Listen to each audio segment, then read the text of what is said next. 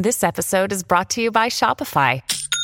Forget the frustration of picking commerce platforms when you switch your business to Shopify, the global commerce platform that supercharges your selling wherever you sell. With Shopify, you'll harness the same intuitive features, trusted apps, and powerful analytics used by the world's leading brands. Sign up today for your $1 per month trial period at shopify.com slash tech, all lowercase. That's shopify.com slash tech. Fitness trackers have come a long way over the last two years. I still remember my clunky Nike Fuel Band from back in the day. But today's wearables can do so much more. I'm Roger Cheng. This is your daily charge. Joining me to talk about the state of fitness trackers is CNET mobile maven Lisa Eadicicco. Welcome, Lisa. Hi, Roger. Thanks for having me. So you've got a great overview of the state of fitness trackers and where they're going. Uh, and and I know for the in previous years or when these things began, it was really for folks who were either really into gadgets or really into fitness or some combination. But that's that's really changed, right? It's, it's a much broader audience now. Yeah, that's right. It is a much more broad audience now. And I think part of that is because prices have gone down. Um, you know, the devices themselves have gotten better. Uh, as you mentioned, they used to be pretty clunky, but also pretty expensive. So I think the combination of the devices themselves being better and, you know, smartwatches and fitness bands becoming more affordable has, has definitely made them more popular. And these trackers tend to do a lot more, obviously, than, than my old fuel band. Uh, you know, they, they do ECG readings. you can get blood oxygen levels. There's there's a lot. I'm curious.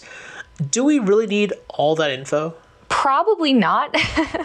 um, you know, I, I think right now a lot of that data you know, it, it, can be useful, but it's not something that I think most people are, are really using right now. And part of that is because we don't really know what what to do with that data yet. But I think that, you know, uh, the way I see it based on the conversations I've had with, you know, some of the companies behind these products and, and experts is that it's kind of like laying the foundation for future things that will be useful. Like, you know, one good example that I've talked about is, you know, things like sleep tracking, right? You know, the only reason why we have that is because, you know, these devices were able to pick up heart rate data and motion data. So when you combine those things together, you get something like, you know, sleep tracking that can tell the different stages of sleep you were in. So I think down the line, we'll see more interesting stuff that, that comes out of, you know, some of these newer metrics we're seeing today. Got it. And one of the points or the features you mentioned in your story was the introduction of blood sugar monitoring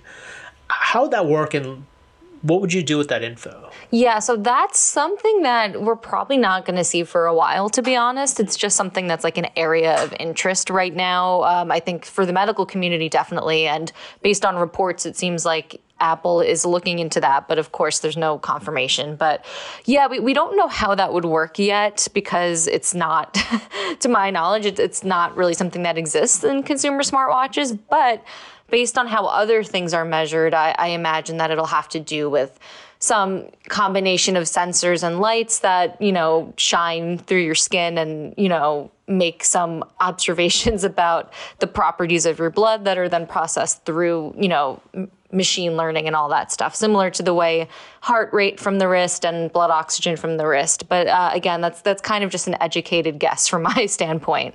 Got it. And i mean that that, that makes sense. I mean I'm curious why there's interest in this area. Like, what what would you what were sort of the practical applications of blood sugar monitoring?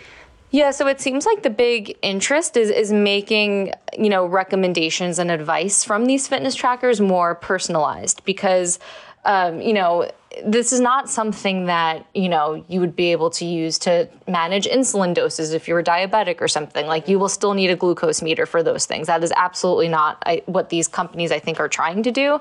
But what you can get is you know based again what based on what researchers are saying you know what you will probably see something that can tell you if you're in a state of like low or high blood sugar or normal blood sugar and that can help people understand you know, whether changes to their diet or their exercise routine are, are impacting their blood sugar at all. So I think, you know, that's the kind of thing we can probably expect to see if this comes to fruition, of course.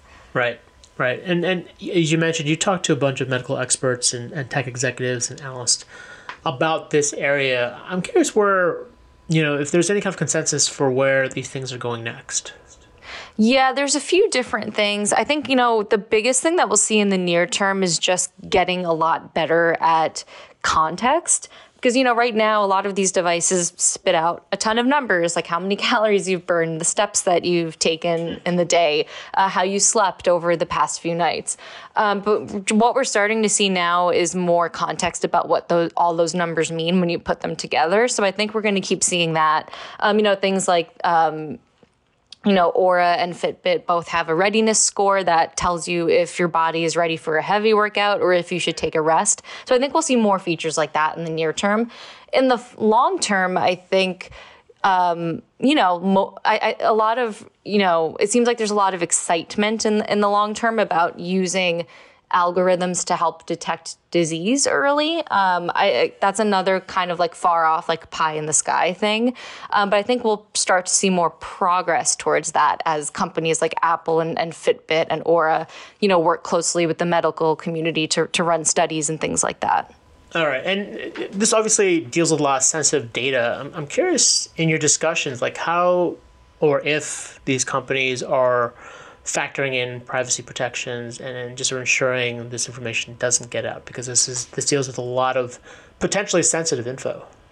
Yeah, I think it's just about you know these companies being transparent with how the data is being used and where it's going. And from what I understand, a lot of companies are pretty careful about that because they know things can things will be really bad for them if this type of data were to to get out. So, um, you know, I, I think it's a lot of these companies already do a, a, decently good job at being transparent about the data, and uh, oftentimes it stays on your device and you know in, in, your account unless you choose to share it with like a doctor or a family member or something like that.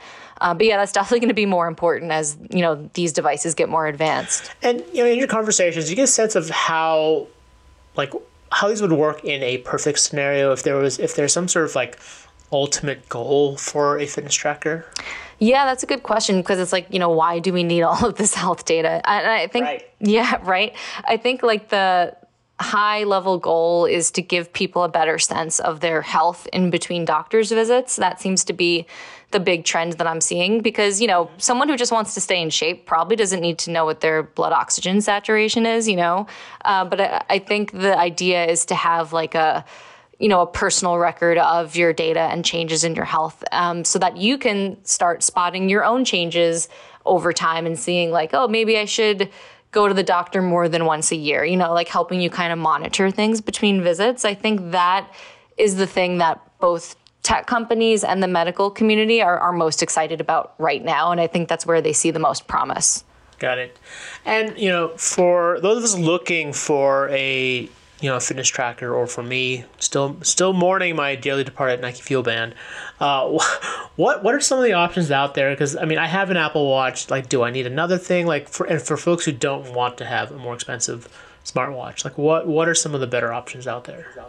Yeah, you know, I think the Apple Watch is a great one. I think if you have one already, you probably don't need to buy something else. Although I did say, uh, you know, I I did wear an Apple Watch and an Oura ring at the same time, and I just like really, really loved the more in depth sleep tracking and, and, the readiness score and things like that. Um, but that's a big investment. I probably wouldn't recommend people to buy both an Apple Watch and an Oura ring. Um, but those are two great choices.